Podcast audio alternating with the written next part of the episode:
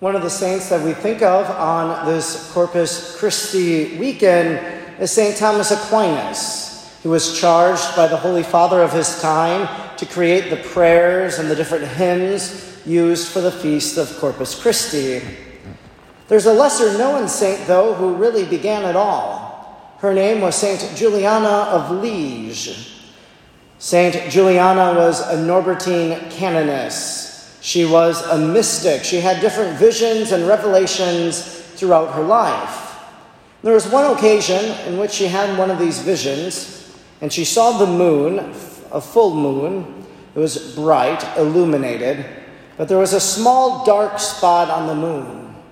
And so, as she prayed about this image that she saw, she believed that it was the Lord saying that there was a missing feast in the church, that of the Holy Eucharist, the Corpus Christi, the body and blood of the Lord. So, in Juliana of Liege's diocese, then, the bishops started to celebrate this feast of Corpus Christi.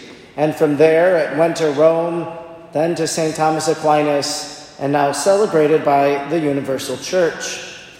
Juliana of Liege, a Norbertine canoness.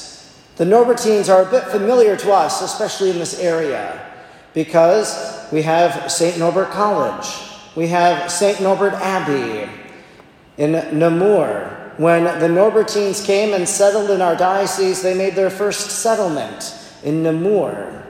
And so that's the birthplace of the Norbertine Fathers in the United States. So we have a familiarity with who the Norbertines are, and they were founded by St. Norbert. And tomorrow, June 6th, happens to be the feast of St. Norbert. It's a happy convergence, I think. St. Norbert on Sunday, this weekend, Corpus Christi, because St. Norbert had the reputation and the title called by many the apostle of the Eucharist. Now, of course, there were other apostles of the Eucharist in a sense, saints very much devoted and promoting the devotion to the Holy Eucharist. So, St. Norbert, one of them, St. Peter Julian Eymard, another. There are many other saints one could name. But I wondered, well, why is it that St. Norbert is called the Apostle of the Eucharist? And so I did some research, I did some reading, and kind of came to understand how the Eucharist was so central to his very life. St. Norbert came from a life of royalty.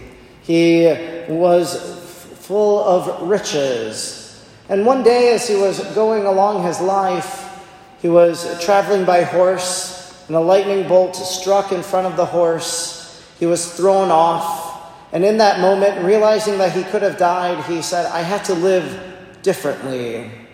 And so he prayed, Lord, what do you want me to do? And that led him, this moment of conversion, that led him to entering religious life, of founding the Norbertine order, of pursuing God all the days of his life.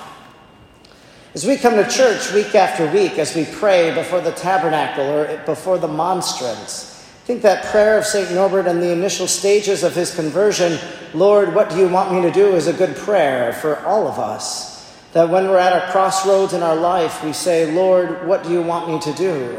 That we seek his counsel here before the Holy Eucharist, before the Blessed Sacrament. St. Norbert celebrated Mass daily that might not seem out of the ordinary because after all we I celebrate mass every day. But in the time of St. Norbert that wouldn't have been the custom. Daily mass didn't start until the reign of Charlemagne. And so he was already devoted in that way to the Holy Eucharist, wanting to celebrate that mystery of faith each and every day. He was poor. He renounced all of his riches. He gave them away. And his most treasured possessions, some of the only things that he carried with him, were the objects for the celebration of the Mass. And so, St. Norbert, apostle of the Eucharist, because he celebrated Mass daily and was close to the Eucharist in that way. St. Norbert also had a real belief in the presence of Jesus in the Holy Eucharist. St. Thomas Aquinas, again, that saint, so familiar with this feast of Corpus Christi, coined a technical word, transubstantiation, believing that in the Holy Eucharist is the body, blood, soul, and divinity of the Lord. But yet, when Catholics in recent years have been surveyed, maybe only 30% believe in this doctrine of transubstantiation. But St. Norbert believed in it. When he was going about his preaching missions, he was called to the village of Antwerp. There was a Eucharistic heresy that was happening there. An individual named Tanchelm believed and proposed and preached on the fact that the sacraments were not real, that none of them were, not the Eucharist, not confession, none of the sacraments. And so St. Norbert, as a preacher, was summoned there to preach about the real presence of Christ in the Eucharist. His preaching as an apostle of the Eucharist converted that entire town. St. Norbert also realized the healing nature of the Eucharist as well. Every time we come to Mass, we say that prayer right before Holy Communion Lord, I am not worthy that you should enter under my roof, but only say the word, and my soul shall be healed. My soul shall be healed. St. Norbert realized the healing nature of the Eucharist. One day, when he was celebrating Mass, a poisonous spider fell into the chalice, and he couldn't have it within himself to remove that spider. He said, I must drink this chalice. And so he drank it, expecting that he would die. According to the legend, the spider crawled out of his nose, but he was preserved by the Lord by the Holy Eucharist in the precious blood. After having celebrated Mass one day, having the Eucharist on his breath, you could say, a blind woman approached him and asked for healing. And this blind woman was healed because St. Norbert breathed on her, and by the power of the Eucharist that he had just received, this woman experienced healing.